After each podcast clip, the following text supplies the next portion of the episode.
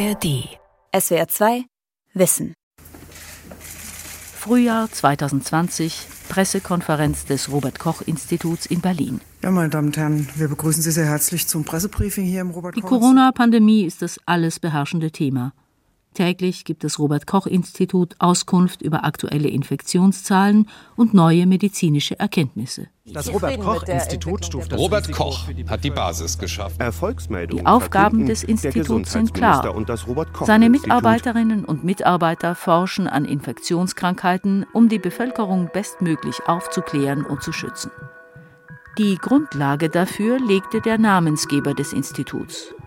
Doch längst haben die Diskussionen und Demonstrationen gegen Rassismus und der Streit um die koloniale Vergangenheit Deutschlands auch ihn erreicht. Robert Koch, ein Mikrobenjäger, revolutioniert die Medizin. Von Andrea Lug. Das Robert Koch Institut hat ein eigenes Museum. In dem wird auch die Urne mit Robert Kochs Asche aufbewahrt. Außerdem Manuskripte, Notizen, Bilder und Briefe von dem Mann, der am 11. Dezember 1843, also vor 180 Jahren, geboren wurde und 1882 den Erreger der Tuberkulose entdeckte. Eine der gefährlichsten Krankheiten seiner Zeit. Robert Kochs Eltern haben 13 Kinder. Er wächst in Klausthal im Harz auf, studiert in Göttingen und wird Landarzt in Wollstein in der Provinz Posen. Was ihn aber eigentlich interessiert, ist die Erforschung von Infektionskrankheiten.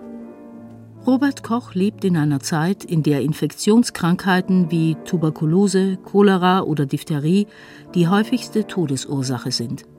Hunderttausende Menschen sterben jedes Jahr allein in Deutschland daran. Doch obwohl auch damals fieberhaft nach Heilmitteln gegen die Erkrankungen gesucht wird, so wie während der Corona-Pandemie gegen Covid-19, lässt sich die Zeit von Robert Kochs Forschungen kaum mit der Gegenwart vergleichen, meint Kochs Biograf Christoph Gradmann. Koch befand sich in einer Situation, in der das Sterben an Infektionskrankheiten der Normalfall war. Das heißt, die Sterblichkeit der Gesellschaft war dominiert von solchen Krankheiten. Die allermeisten Menschen, die starben, starben an irgendeiner Infektionskrankheit. Das ist heutzutage anders. Wenn man dann Covid vergleicht zum Beispiel mit den Krankheiten, mit denen Robert Koch sich befasste, dann fällt einem unmittelbar auf, dass die Sterblichkeit von Covid niedriger ist als alles, über das Robert Koch jemals gearbeitet hat.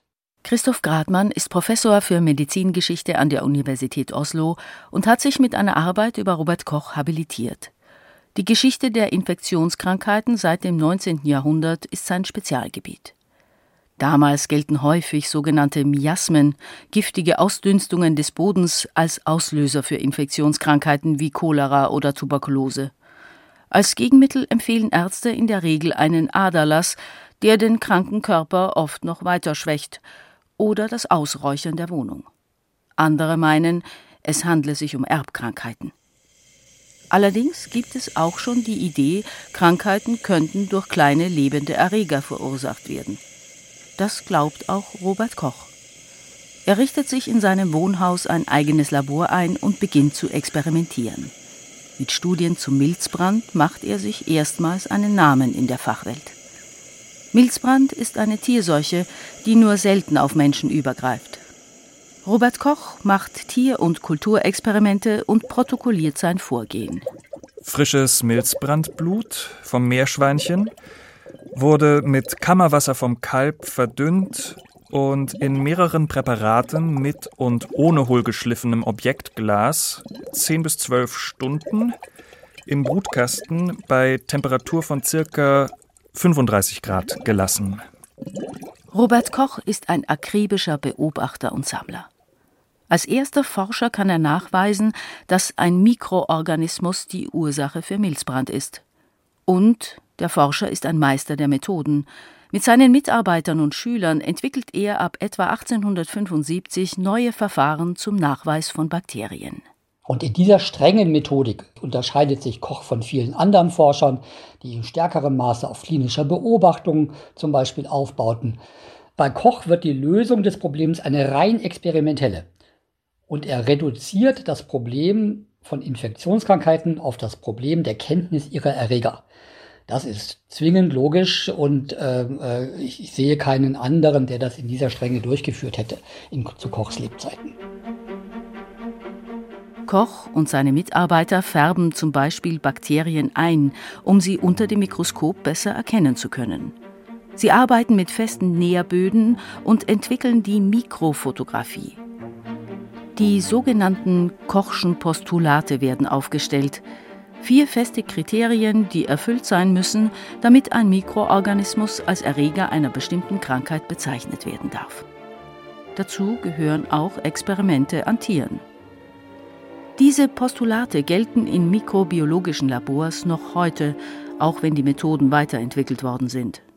Damals war seine Arbeit revolutionär. Bis heute verbindet uns mit ihm die Überzeugung, dass man Infektionskrankheiten über ihre Ursachen, also ihre Erreger definiert. Biograf Christoph Gradmann. Und wir glauben auch heute noch mit Robert Koch, dass die Kenntnis solcher Krankheitserreger kein beliebige Kenntnis ist, sondern eine Erkenntnis ist, die sich in besonderer Art und Weise eignet, um Kontrollmechanismen zu entwickeln, weil man eben die notwendigen Ursachen der Krankheiten beschreibt mit, mit diesen Mikroben und über die Kontrolle der notwendigen Ursachen dann die ganze Krankheit kontrollieren kann. Die Krankheit kontrollieren, weil man ihren Erreger kennt. Das war faktisch aber eher ein Wunsch und nicht die Wirklichkeit. Bis die Erkenntnisse der Bakteriologen aus Kochs Zeit zu Veränderungen in der praktischen Medizin und damit für die Kranken führten, vergehen Jahrzehnte. Und nur weil man den Erreger einer Krankheit kennt, hat man nicht automatisch ein Heilmittel. Das musste Koch später selbst schmerzhaft erfahren. Doch zunächst einmal geht es für ihn steil bergauf. 1880 kommt eine Berufung an das gerade erst gegründete Kaiserliche Gesundheitsamt in Berlin. Dort beginnt eine wissenschaftlich enorm produktive Phase für den Bakteriologen Robert Koch. Er will den Erreger der Schwindsucht erforschen, der Tuberkulose, die in der zweiten Hälfte des 19. Jahrhunderts ihren Höhepunkt erreicht und in Europa viele Leben fordert. Die Bevölkerung wächst damals rasant, viele zieht es in die Städte. Dort ist die Tuberkulose die Krankheit der Armen, in den beengten und unhygienischen Behausungen gedeiht der Tuberkuloseerreger prächtig. Bei meinen Untersuchungen habe ich mich anfangs auch der bekannten Methoden bedient, ohne damit eine Aufklärung der Krankheit zu erzielen. Notiert Robert Koch. Er will den Tuberkuloseerreger identifizieren und damit groß rauskommen. Doch das ist schwieriger als gedacht. Der Erreger ist kleiner als alle Erreger, die Koch zu der Zeit schon kannte unter dem Mikroskop nicht ohne weiteres sichtbar. Erst mit einer Doppelfärbemethode, die er entwickelt, gelingt es ihm, zum ersten Male sehr feine, stäbchenartige Gebilde auszumachen. Nun muss Robert Koch eine Reinkultur gewinnen und nachweisen, dass die Tuberkulosebakterien tatsächlich die Krankheit auslösen. Seine Tests an Meerschweinchen sind erfolgreich. Er hat den Erreger der Tuberkulose gefunden. Ich würde denken, diese Methodologie ist auch heute noch relevant. Natürlich hat sich die eingesetzte Technik sehr verändert. Niemand würde mehr so kultivieren, wie Robert Koch das gemacht hat. Und auch die Mikroskope haben sich verändert und so weiter und so fort. Aber der grundlegende Ansatz, nämlich dass es für eine Infektionskrankheit einen Erreger geben sollte und dass die Kenntnis dieses Erregers nicht nur ein Gedankenspiel ist, sondern eine nützliche ist, weil sie den Weg zur Kontrolle ermöglicht, diesen Gedanken teilen wir durchaus noch heute. Am 24. März 1882 präsentierte Koch vor der Physiologischen Gesellschaft zu Berlin den Tuberkelbacillus, wie er ihn nannte, und kommentierte In Zukunft wird man es im Kampf gegen diese schreckliche Plage des Menschengeschlechts nicht mehr mit einem unbestimmten Etwas, sondern mit einem fassbaren Parasiten zu tun haben. Die Entdeckung des Tuberkuloseerregers gilt als Kochs größte wissenschaftliche Leistung. Dafür sollte er später, 1905, sogar den Nobelpreis erhalten.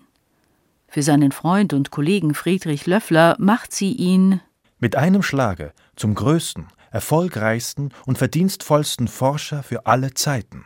Also wichtig ist, dass wir uns klar machen, dass Robert Koch nicht eigentlich durch den Tuberkelbacillus zu einer öffentlichen Person geworden ist. Er ist dadurch zu einem Wissenschaftsstar geworden seiner Zeit, keine Frage. Das war ein wissenschaftlicher Durchbruch und wurde von den Zeitgenossen auch so betrachtet. Es spricht aber nicht so wahnsinnig viel dafür, dass außerhalb der Medizin der Tuberkelbacillus sehr, sehr viel Aufsehen erregt hätte. Zu einem wirklichen Medienstar wird Koch zwei Jahre später. In Ägypten bricht die Cholera aus, sozusagen vor den Toren Europas. Und es gelingt ihm während einer Expedition nach Ägypten und später Indien, den Choleraerreger zu identifizieren. Comma-Bacillus nennt er ihn wegen seiner Form. Schon während der Reise berichten die Zeitungen regelmäßig, fast jeder Deutsche kennt jetzt Kochs Namen. Man kann Tassen, Uhren und Taschentücher mit seinem Konterfei kaufen. Durch seine Cholera-Expedition 1883, 84 da wurde er zu einer, zu einer Person des öffentlichen Lebens. Da wurde er als eine Art Kreuzfahrer gegen die Cholera wahrgenommen und auch so inszeniert in Tageszeitungen. Ich glaube, es ist im Grunde eher die Cholera-Expedition als die Arbeiten über den Tuberkelbacillus, die Robert Koch zu, zu der bekannten Person des Kaiserreichs gemacht haben, als den wir ihn kennen. Und Koch gefällt das durchaus. Er schreibt: Mein Lieblingsorden ist mein Kronenorden zweiter Klasse den mir unser alter Kaiser nach der Rückkehr von der Cholera-Kampagne in Indien persönlich überreicht hat. Der Bakteriologe wird gefeiert wie ein Kriegsheld. Sein Biograf Christoph Gradmann stuft den Erfolg aber durchaus kleiner ein als die Entdeckung des Tuberkelbacillus. Im Falle der Cholera ist es Koch gelungen, ein Bakterium zu beschreiben im Darm des Menschen, das er eben für das Cholera-Bakterium hielt und nach unserer heutigen Kenntnis auch das Cholera-Bakterium ist. Allerdings hat er da ein Bakterium wiederentdeckt, das schon Jahrzehnte vorher beschrieben worden war.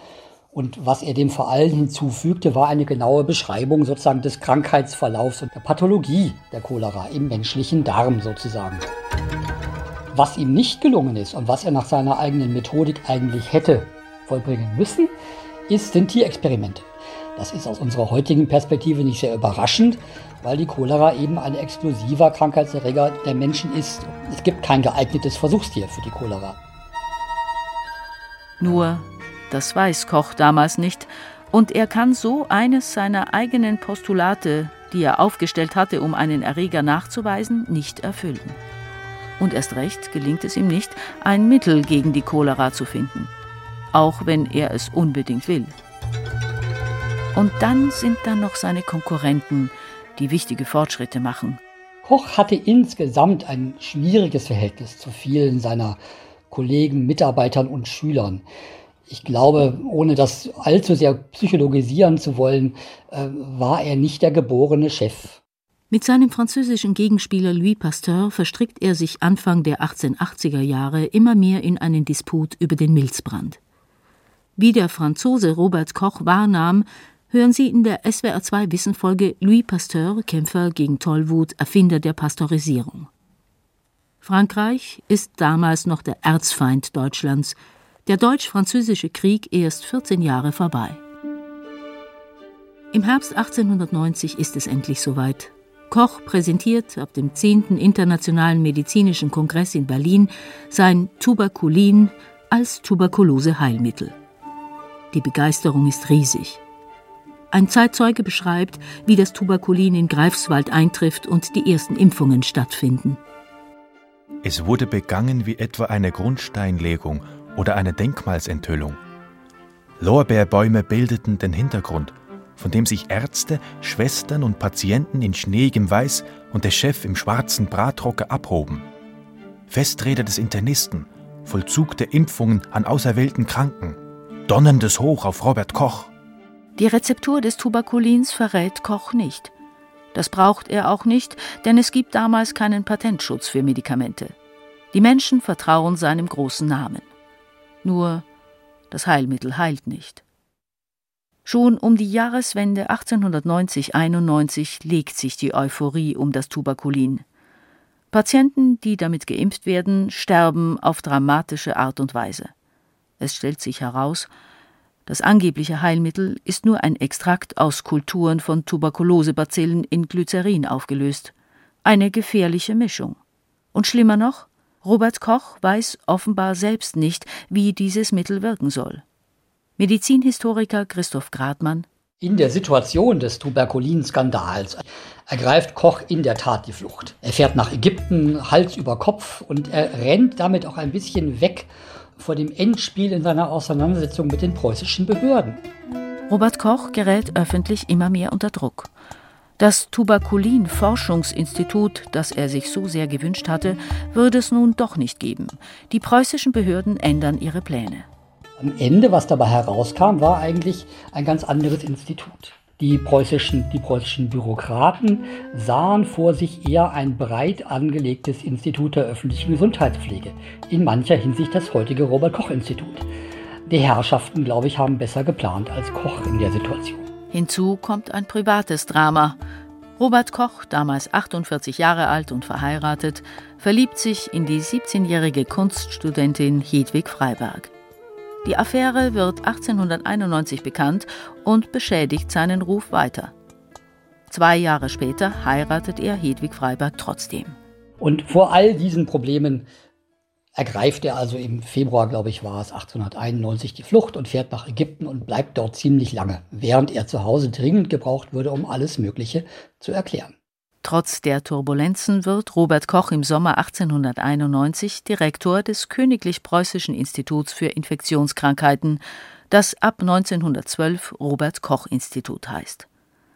Zu seinem Einstand als Direktor bekommt der berühmte Bakteriologe ein paar Auflagen. Er darf keine Privatpraxis führen und verliert alle Patente auf Erfindungen, die er am Institut macht. Koch blieb bis an sein Lebensende davon überzeugt, dass Tuberkulin ein Heilmittel gegen Tuberkulose war. Er brachte einige Jahre nach dem ersten Tuberkulin ein verbessertes Tuberkulin auf den Markt und, und ließ sich nicht davon abhalten, das als äh, Heilmittel gegen Tuberkulose anzupreisen. Und er war damit nicht allein. Die Gemeinde der Anhänger des Tuberkulins wurde zwar mit der Zeit kleiner, aber sie war auch, auch in den 1930er Jahren sogar noch vorhanden. Ein Jahr später kann Robert Koch noch einmal glänzen. 1892 breitet sich in Hamburg die Cholera aus. Der Sommer des Jahres ist in der Hafenstadt ungewöhnlich heiß. Die Elbe führt wenig Wasser. Entsprechend warm ist das Wasser und damit ideal für Keime. Dazu kommen die katastrophalen Wohnbedingungen der armen Bevölkerung Hamburgs. Die Reichen haben die Stadt bei Bekanntwerden der Epidemie schleunigst verlassen. Die Armen aber drängeln sich weiter in engen Gassen und feuchten Kellerwohnungen mit schlimmen sanitären Verhältnissen. Robert Koch zeigt sich schockiert über die hygienischen Zustände in der Stadt. Ich habe noch nie solche ungesunden Wohnungen, Pesthöhlen und Brutstätten für jeden Ansteckungskeim angetroffen wie in den sogenannten Gängevierteln. Ich vergesse, dass ich mich in Europa befinde. Er hat zwar kein Mittel gegen die Cholera, doch er kennt die hygienischen Maßnahmen, um die Seuche einzudämmen. An erster Stelle sauberes Trinkwasser. In Hamburg kommt das Wasser bis dahin ungefiltert aus der Elbe. Allerlei Tiere, zum Beispiel Aale, tummeln sich in den Leitungen. Koch setzt sich über den überforderten Senat hinweg und führt Maßnahmen zur Eindämmung der Krankheit ein. An die Hamburger werden Zettel verteilt mit Verhaltensregeln, mit Fasswagen wird abgekochtes Wasser in die Armenviertel gebracht und Garküchen bieten bakterienfreie Mahlzeiten an. Auf Kochs Befehl werden die Schulen geschlossen. Und es gibt Desinfektionskolonnen, die mit Chemikalien wie Lysol Häuser und Straßen desinfizieren. Die arbeitslosen Hafenarbeiter werden zu Totengräbern und müssen hunderte Tote in Massengräbern begraben.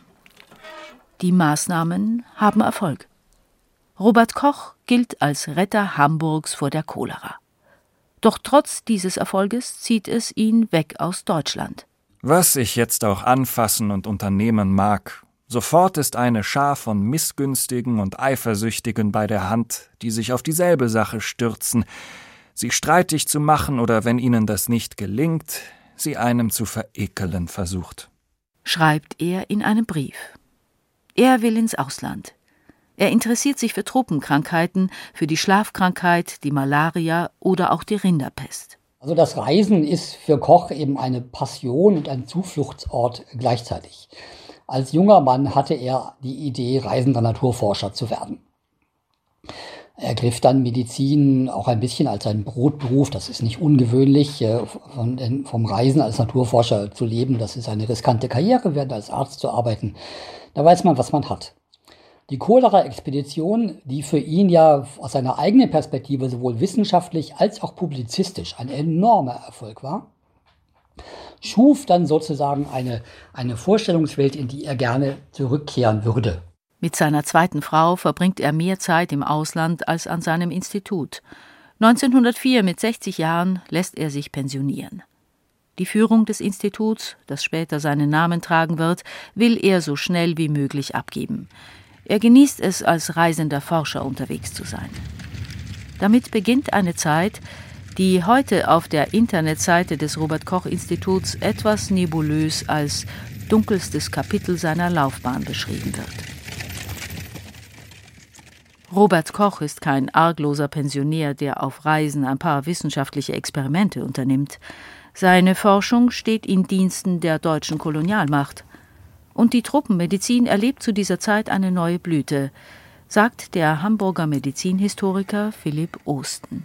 Man, man muss schon ganz deutlich feststellen, dass die Forschung und die Interventionen, die Koch durchgeführt hat, dass die vor allen Dingen das Ziel hatten, die koloniale Wirtschaft aufrechtzuerhalten.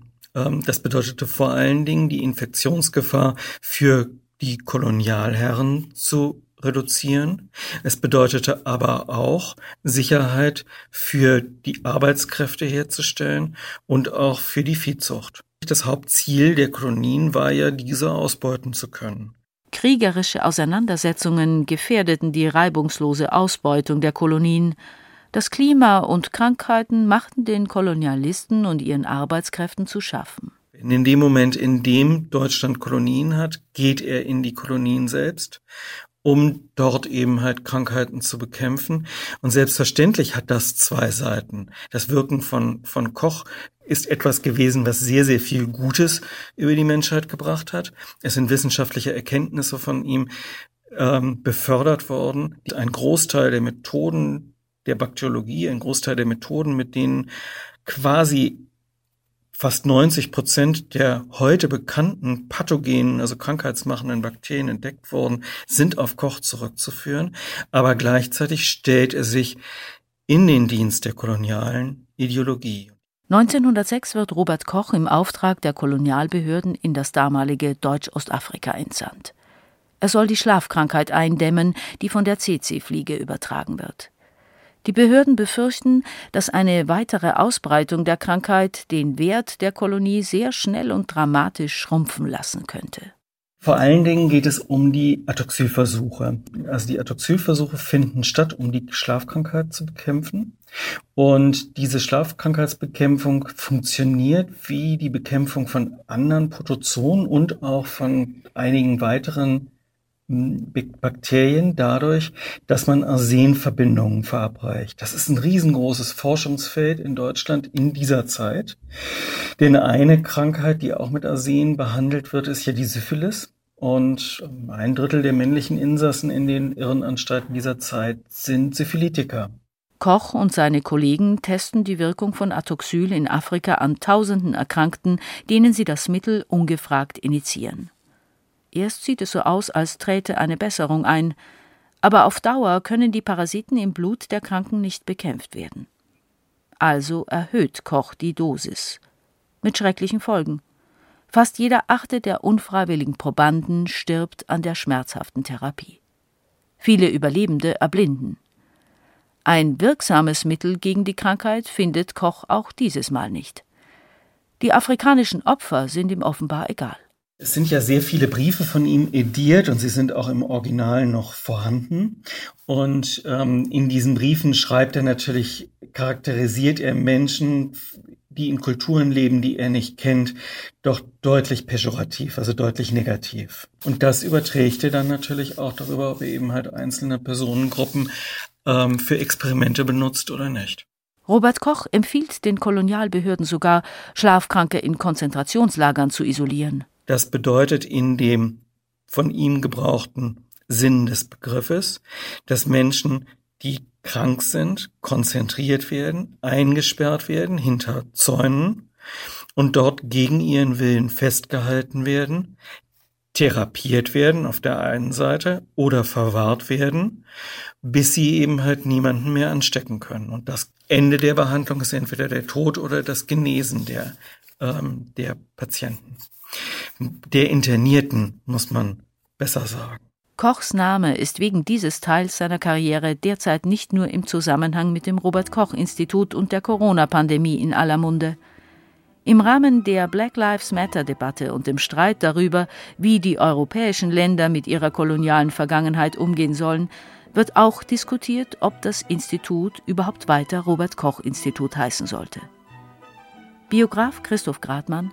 Diese Geschichte hat ihre Licht- und Schattenseiten, keine Frage, aber eine Kontinuität zwischen dem Institut, so wie es gegründet wurde, und den Aufgaben, die es heute hat, die ist unbedingt zu sehen. Und in diesem Sinne, glaube ich, hat das Robert Koch Institut auch den richtigen Namen. Auch Philipp Osten räumt ein, dass Aufbau und Geschichte des Instituts auf Robert Koch zurückgehen und der Name daher weiterhin benutzt werden könne. Auf der anderen Seite ist es aber ein Name, der nicht mehr tragbar ist, wenn man sich überlegt, was denn wohl Menschen dazu denken würden, dass das Robert Koch Institut heißt, die Angehörige durch seine Versuchsreihen verloren haben. Und das ist genau die Frage, die man sich stellen muss. Kümmert uns das oder interessiert uns das nicht so sehr? Und ich glaube, das hat mit Robert Koch selbst viel weniger zu tun als mit der Auseinandersetzung mit der eigenen Geschichte und mit der Form, wie wir Wissenschaft aufgenommen wissen wollen. Eine international agierende Institution, in der Menschen aus aller Welt arbeiten, die sollte einen neutralen Namen haben. Medizinhistoriker Philipp Osten schlägt vor, das Institut künftig Institut für Infektionskrankheiten ehemaliges Robert Koch Institut zu nennen. Damit hätte man den Namen erhalten. Man würde aber darauf hinweisen, dass dieser Name nicht mehr getragen wird. Und das wirft gleich Fragen auf.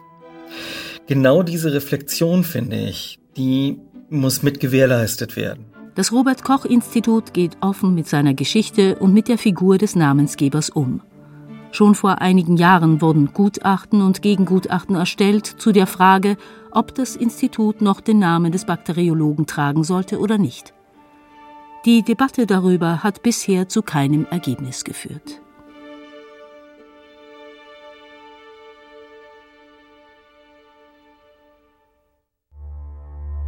SWR 2 Wissen. Robert Koch, ein Mikrobenjäger, revolutioniert die Medizin. Von Andrea Lug. Sprecherin Elisabeth Findeis, Redaktion Lukas Meyer-Blankenburg, Regie Günter Maurer. Ein aktualisierter Beitrag aus dem Jahr 2020. Wie wir ticken. Wie wir ticken. Wie wir ticken. Euer Psychologie-Podcast. Große Gefühle und kleine Abenteuer, Liebe und die Kunst, sich zu streiten. Wie kann Versöhnung gelingen? Was macht Frauenfreundschaften aus? Was hilft gegen das ewige Aufschieben? Solche Fragen beantwortet der Psychologie-Podcast der beiden Podcast-Champions Radiowissen und SWR2 Wissen. Lebensnah und wissenschaftlich fundiert nimmt euch unser Podcast Wie wir ticken mit in die Welt der Psychologie. Wir fragen, wie Gefühle, Gedanken und Verhaltensweisen entstehen und warum. Wir reden über Sehnsüchte und Süchte, wir klären auf über psychische Erkrankungen, gehen zurück in die Kindheit und wir sagen, wie ihr euch und andere besser verstehen könnt. Wie wir ticken, euer Psychologie-Podcast von Radiowissen und SWR2 Wissen. Alle Folgen findet ihr in der ARD Audiothek. SWR 2 Wissen. Alle Folgen in der ARD Audiothek. Manuskripte und weitere Informationen unter swr2wissen.de.